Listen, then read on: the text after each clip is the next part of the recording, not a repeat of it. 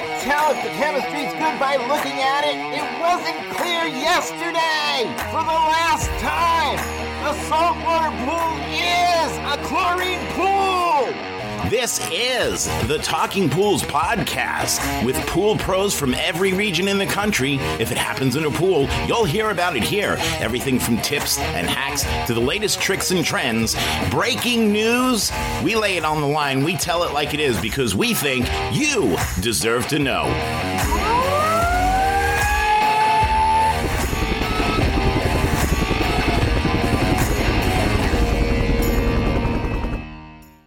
Whether training a new employee or enhancing your own knowledge, Natural Chemistry offers a comprehensive online training program that covers everything from basic water chemistry to maximizing efficiency and troubleshooting. Visit www.ncprotraining.com today. The pressure's on, so now I got to think of an opening story to tell. No, you go. Hey guys, this is Rudy with the Talking Pools Podcast. Thanks for checking in with us. I am here with my co-host, Iguana Mama, Andrea Nanini. Oh my God, you're going to have to, I'm not changing any of my handles, any of my socials.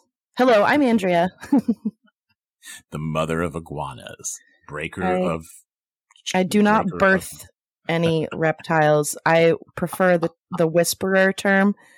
A lizard whisperer, iguana whisperer. So we're up to reptile birthing. That's a great way to start this show. And you painted an incredible image in everyone's mind. So that's what I do. That's what right I'm off the bat. Usually it takes you 5 minutes before you do something that makes people feel icky. Well, I'm warmed up. This is our second recording in one day, which we don't usually do. So it might be this might go a little south. Have you seen the pricing on calcium hypochlorite? Mm-hmm. What the? I bought some trichlor last week. It was $120 for 22 pounds. 120 for 22. So I saw 100-pound buckets of Cal Hypo priced as high as $849 for 100 pounds. That's $8.50 a pound. Yeah, $8.50 a pound. Can you imagine? What percent Cal Hypo? 72. Huh. Well, that's not bad. That's a lot. That's a fucking. What do you mean that's not bad? The price. I meant the percentage. Horrendous. I know, but I meant the percent. At least they weren't trying to get you like some fucking bobo ass 42% Cal Hypo or something for $800. I shared something the other day. We were just I was just talking about this. I did a live thing on Instagram and I learned something because I wasn't aware, but.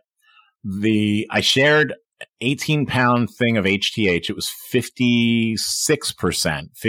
I did see that. Yeah. Right. And it was less than $1 a pound.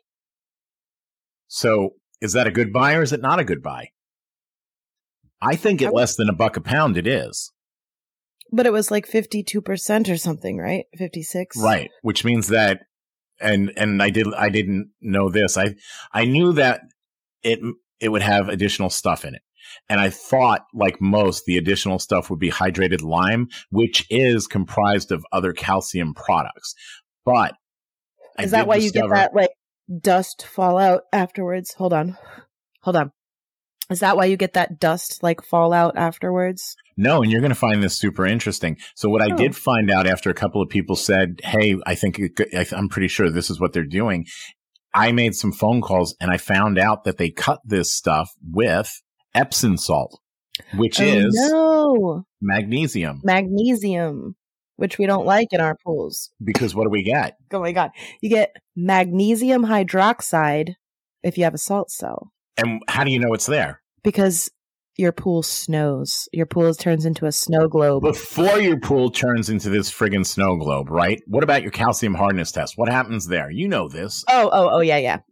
You get those dots. You get the purple dots in your sample. Right. So those little purple dots where the liquid starts to coagulate while you're running the calcium hardness test. People get confused by that, by the way. Sorry.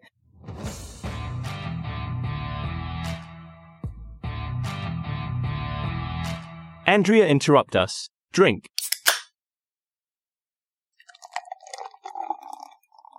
Are you ready? People get confused by that. Should we describe it better? Is there a better way to talk about that? Because I've said it to a couple people and they were like, what the hell are you talking about? When your solution turns into a fucking lava lamp, when you're adding liquid to titrate, while you're titrating, if it starts to begin to look like that lava lamp thing where it separates and kind of like oil and water, it finds its... It looks exactly like a lava lamp. Right? More severe with the higher levels of magnesium hydroxide. But as magnesium in the water, everything in the water passes through that salt cell eventually, right? And everything that's in the water as it passes through is subject to electrolysis, including the water itself, where we end up with high pH. Well, we get hydrogen gas, right, which bubbles off, and that's part of what gives us the high pH. We also get sodium hydroxide, right, the hydroxide from the water molecule with the sodium from salt as that dissociated into sodium and chloride. So we get that. That gives us sodium hydroxide, which is also known as caustic soda, which is lye, which is one of the most base materials on the planet. So that's part of the reason our pH gets jacked up, right? Okay. But the water, like I said, in electrolysis splits, and we get hydroxide and we get hydrogen gas. The hydrogen, well, we get a hydrogen that hooks up with another hydrogen, then we have hydrogen gas, and that bubbles off. But the magnesium, as it passes through, that can hook up with the hydroxide. That's when we get magnesium hydroxide, which is also known as milk of magnesia. And while we're titrating our test, that's what causes those glops of the lava lamp clots. We will be handing out your test sheets at the end of this episode. No test sheets required, because we've gone through this to one extent or another at different times. But what's the problem now? Now we get the snow globe. Under what condition, though? When the pH spikes. Correct. When the pH spikes, magnesium hydroxide, again, which is also known as milk of magnesia, is an excellent flock. Wait, isn't that Ex-Lax? It's very similar. If you're not regular, your doctor may recommend it, and it will help you to get shit moving. Literally. It'll help with your flow. If there's a traffic jam in the Hershey Highway, it's going to clear the route. Oh, no. Anyway. Or you could just drink some of your pool water, you know? Well, again, we try not to drink the butt water. In this case, it's a little too close. But whenever there's a spike in pH, it's going to flock and it's going to precipitate out. And it's going to look very different than the calcium precipitation, the snowflaking that you see when the cell reverses polarity and kicks out, right? Right. That's like bigger, flatter, like crispier chunks. No. What we're talking about is like fine dust, like a powder that you can make snowballs out of. Like a paste consistency. It wouldn't stick together if it wasn't. It's not sticky. It is dry. Not sticky, it only like paste, but like wet paste. No, more like wet sand. It stuck together. Let's call it. It stuck to schmutz. Because that implies gooiness, and this is dry. Schmutz? Yes. I don't see how schmutz implies gooiness. It implies gooiness. It's anyway. This material is almost like sand that you get on the coast that is opposite from me in Florida. Where's that? Sanibel, like Naples, like that coast, like it's like that fine powdery stuff. Okay, no. What's going on here is we're talking about two different things. All right. So basically three types of precipitation you can get if you have a salt cell. One, the flakes. We know that's calcium carbonate. That happens when the cell reverses polarity. It kicks off the calcium and that goes floating out into the pool. And that does appear to look like little flakes or scales, right? Literally looks like fish scales almost on the floor of the pool. Then you have the schmutz, the gel that I'm talking about. This is magnesium hydroxide, milk of magnesia. When the pH spikes, it actually creates a flock, and that settles out to the floor of the pool. And it does have a little bit of a gel-like consistency. I call it wet paste because that's what it reminds me of. What you're talking about, something totally different, those little piles of white powder that you get, that's magnesium silicate. That happens when you have silicates in your fill water or in your pool water, which would really only get there from the fill water. But that's when you get those little piles of white powder. Like wet, gritty, fine sand. Pretty much. And we also can't rule out lime, which is, of course, calcium hydroxide. That's always a possibility as well. So I guess that's four things, not three. Three of which you can make into a snowball. If you do it correctly. Anyway, you get this shit on the floor of the pool. Is it a big concern? No. Well, for people that don't know what it is. But it doesn't go away. You can vacuum it, but it's going to come back. And that's what Hold on. Shit. Excuse me. Talk back to me. That's where people freak out, is because they think they vacuumed it all away. And then they're like, oh, I still have all the... People will think that it's undissolved salt. So if that gives you a clue to its consistency. It doesn't go away. It does go. What they scooped out goes away. It's just that it's continually producing more. Because it's the salt cell that is causing it. Correct. Because of the magnesium in the water, it's going to be continually generating. Now, I've had that magnesium happen in a non-salt pool before. It's possible. I know, because it happened. I just told you. What? Wow. What the hell? I don't know how it happened. I was only at the pool like twice. It was one that I would just like went to look at, and it's somebody else's, but it might not even be this company. It might be the last company. I don't remember. But yeah, it was a chlorine pool and it had that flake in it. More than anything, what's going to happen is it's going to alarm your customer. So when you see those glops in your test, when you're titrating the calcium hardness, you should let your customer know, hey, this is a condition of your water, period. This is a condition of your water. You have a salt cell. Your pH is going to be high from time to time. This is going to happen. No biggie. We'll scoop it out. We'll vacuum it out when we come out. I just wanted to let you know ahead of time that you may see this from time to time because of your water. If they ask you if there's a way to prevent it, the answer? Not really. I mean, there are things you can do, but none of them are really a guarantee at all. Because that's not true. Yes, it is. Because no matter, not. Yes, it is. I mean, you could get the magnesium out, but, you know. The answer is better pH control. If the pH doesn't spike, then you don't get the stuff on the floor of the pool. Well, there's that, but that is not possible. That's an answer. It is possible. Not for like once a week visit. If you have water features, you have the salt cell.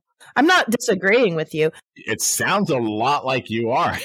I absolutely agree. That is one of the best things that you can do. In fact, the worst pool, the snowball pool that I had it in, I got it to go away and it stayed away for months and months and months, but I turned off the salt cell for like 2 months. And then I got the pH to stay, low, and I made sure my alkalinity was low, on the low side, not like low, but I made sure though both of those stayed low. Then I turned the cell on and it didn't come back. Putting the gun here and just jumping right into my customers aren't going to pay for that. I did? Well, pretty much, because that's why they would have to deal with it. Otherwise, I would sell them automation. Well, yeah, you could do that.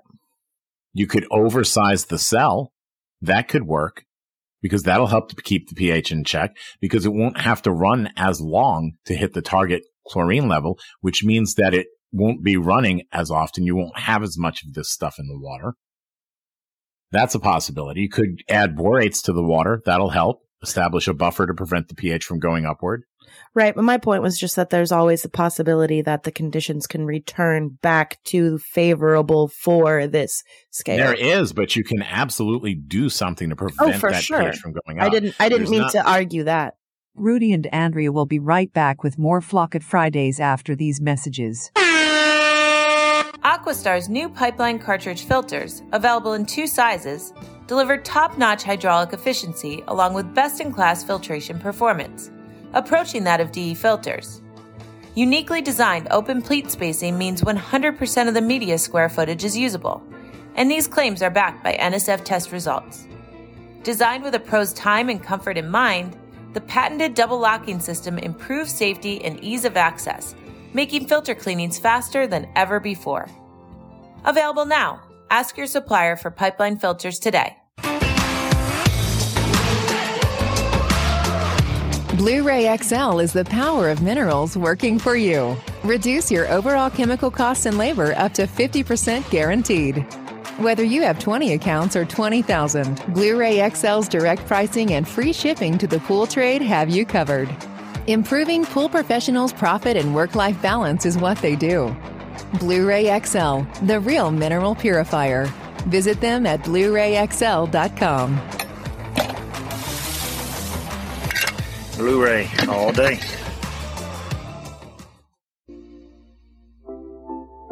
Pool Magazine is the hottest new publication for the pool and spa industry, featuring up-to-the-minute news on what's happening in the pool world in a fresh new stylized format with our mobile-friendly app. Pool Magazine is the app for keeping your fingers on the pulse of the pool industry. You'll find featured news, editorials, podcasts, videos, and more on the Pool Magazine app. Download on Google Play and the App Store.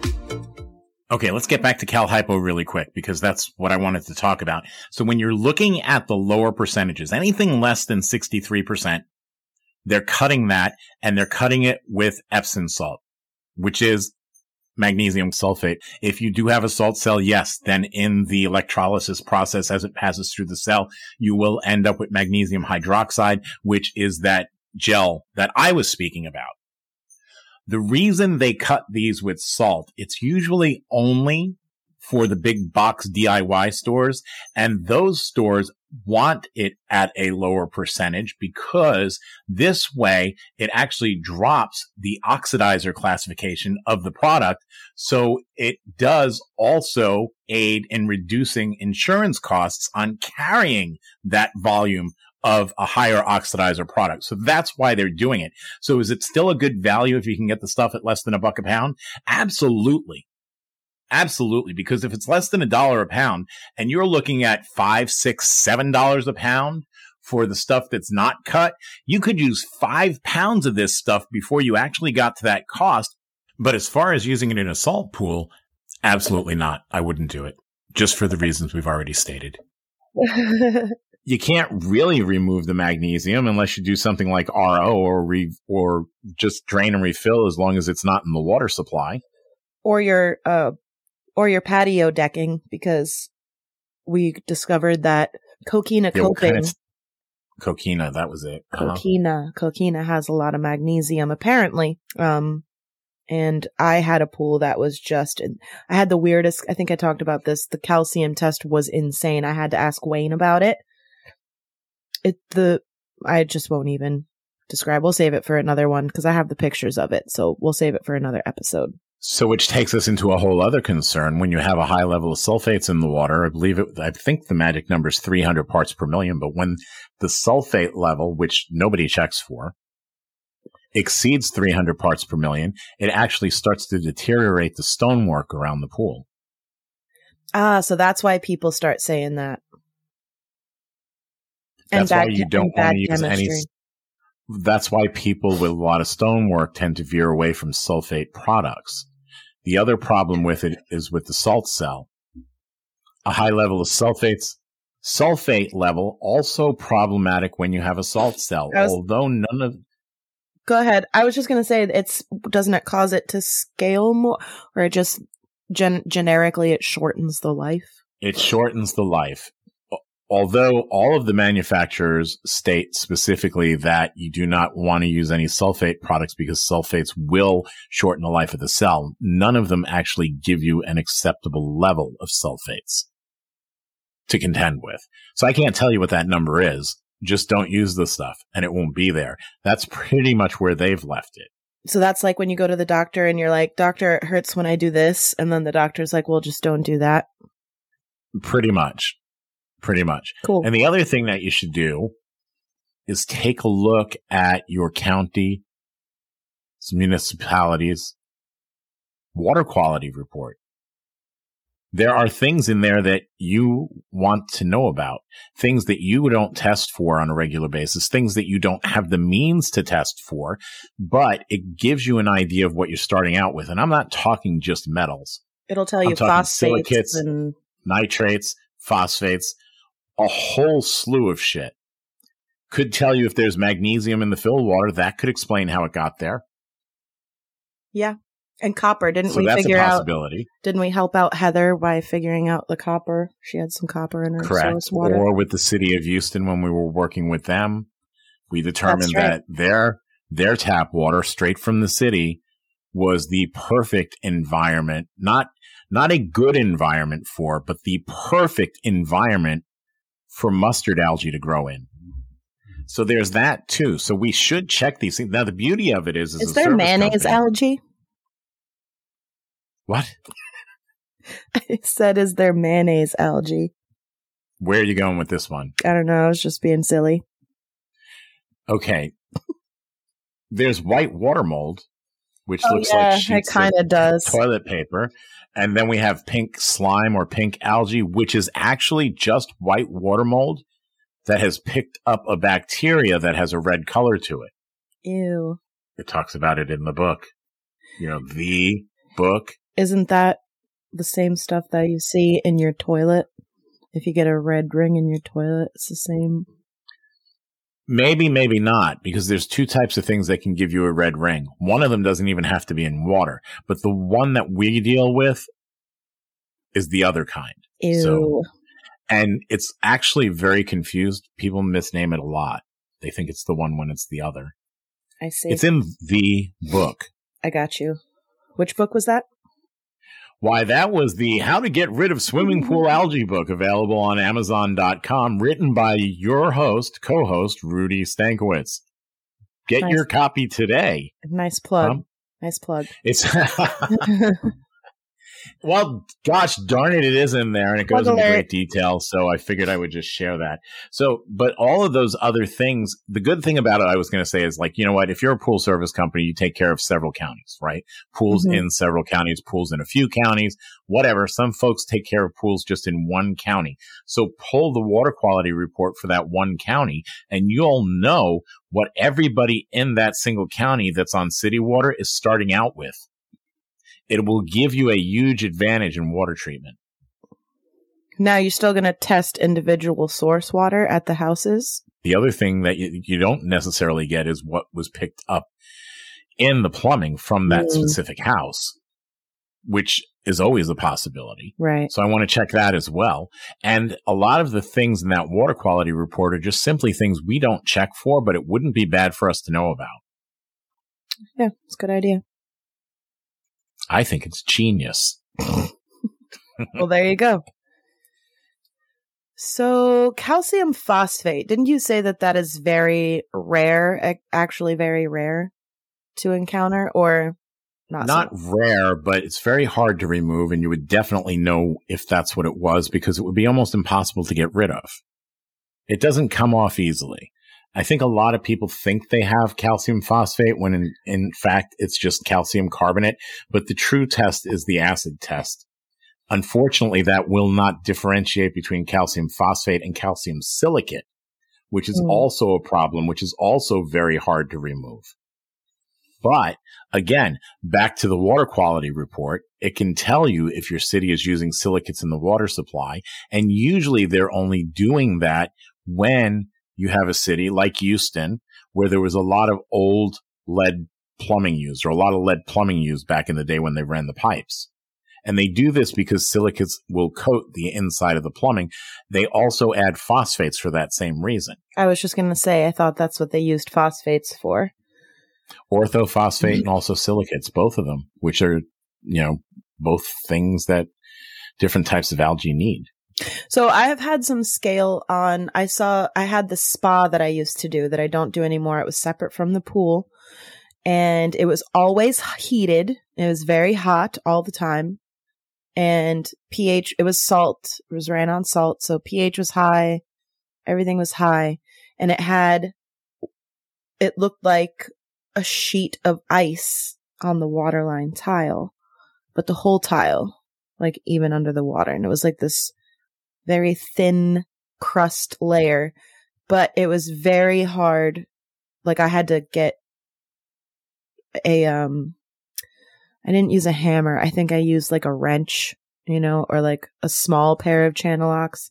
And I just like tapped it on there very gently, and it came off like big chunks of scale. I don't know how else to describe it. It was just a sheet, like ice.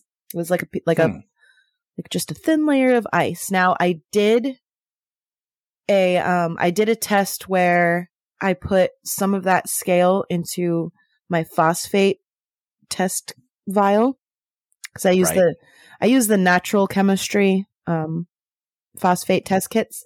So I got some of the scale in there, and I did a normal phosphate test with water from the tap, which I tested for phosphates first, and I tested it for everything else.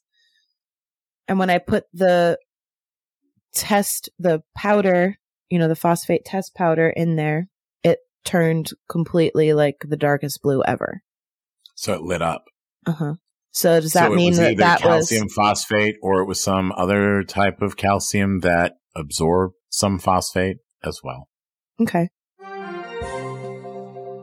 We interrupt this podcast with breaking news. Natural Chemistry Pool Products will send a phosphate test kit free of charge to any pool professional that purchases a Natural Chemistry brand phosphate remover through distribution. For more information, contact your local NC Brands representative. Take a look at that water quality report, because there are things that would be good for you to know about that you don't normally test for and that nobody does. You could easily carry a silicate test kit, but who does? That sounds like so much testing by the side of the pool. Sounds like fun, but to actually work, it would be a pain in the ass. They're not horrendously priced. You'd have to have the science guy go to every pool and just do a full, chemistry workup. I don't think so. I think it would just take a few minutes, and you could do it yourself. And I think it is also something that you'd want to monitor over time, because those levels build, just like calcium. The only way to eliminate it is to drain and refill. So if water is constantly evaporating, you're constantly being left with more and more silicate behind. That level's constantly increasing. So it is something that we should be concerned with. All right, here's a question for you.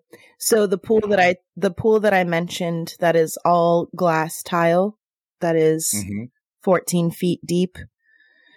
Now, some of the gold tiles that I was talking about have scaled randomly. It's not in any pattern. You'll just look and this one here will just be a white scale, and then this one here you can see it forming in the corners. It's all underwater. Now, I know the chemistry in the pool is bad, but what would cause that kind of scaling? Dead spots. But just random tiles? You mean one tile in the middle of six? Mm-hmm. And then four tiles over, another one is scaled, and then... Is there a difference in the texture of the tile? No, it's all the same tile. You can see it in the picture I sent you. I'm going to have to get back to you on that one, because I don't know. Okay. What would cause a single tile? I'm not a tile guy. It was suggested that it's possible that it's tile not meant to be underwater. So if that's a thing, if anybody knows that, you can let me know at talkingpools@gmail.com. So it could be just backsplash tile? Possible.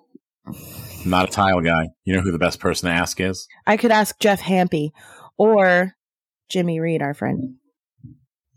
Your fangirling episode. So there you go. For Jimmy Reed, that was not for Jeff Hampy. Well, don't get excited, Jeff. I'm going to ask both of them. There you go. So let's do that and we'll come back with the answer on the very next show. Yeah. Until then... I'm Rudy Stankwitz. And I'm Andrea Nanini, interrupting Rudy.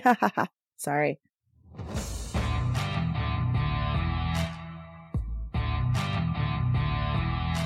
Andrea, interrupt us. Drink.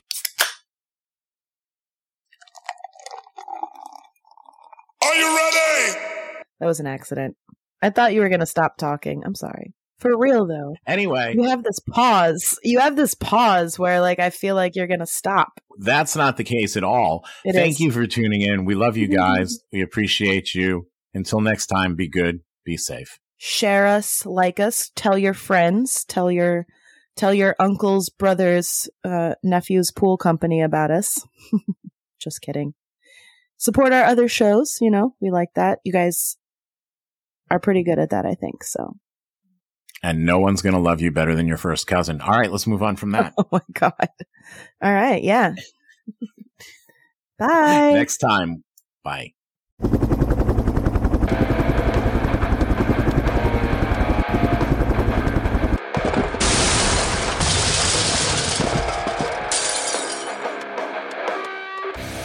I just wanted to take a minute to say thank you for listening today. I'm hoping you enjoyed the episode as much as we enjoyed putting it together for you. Listen, it's been a couple of wacky, crazy, screwed up years from pandemic to Poolmageddon.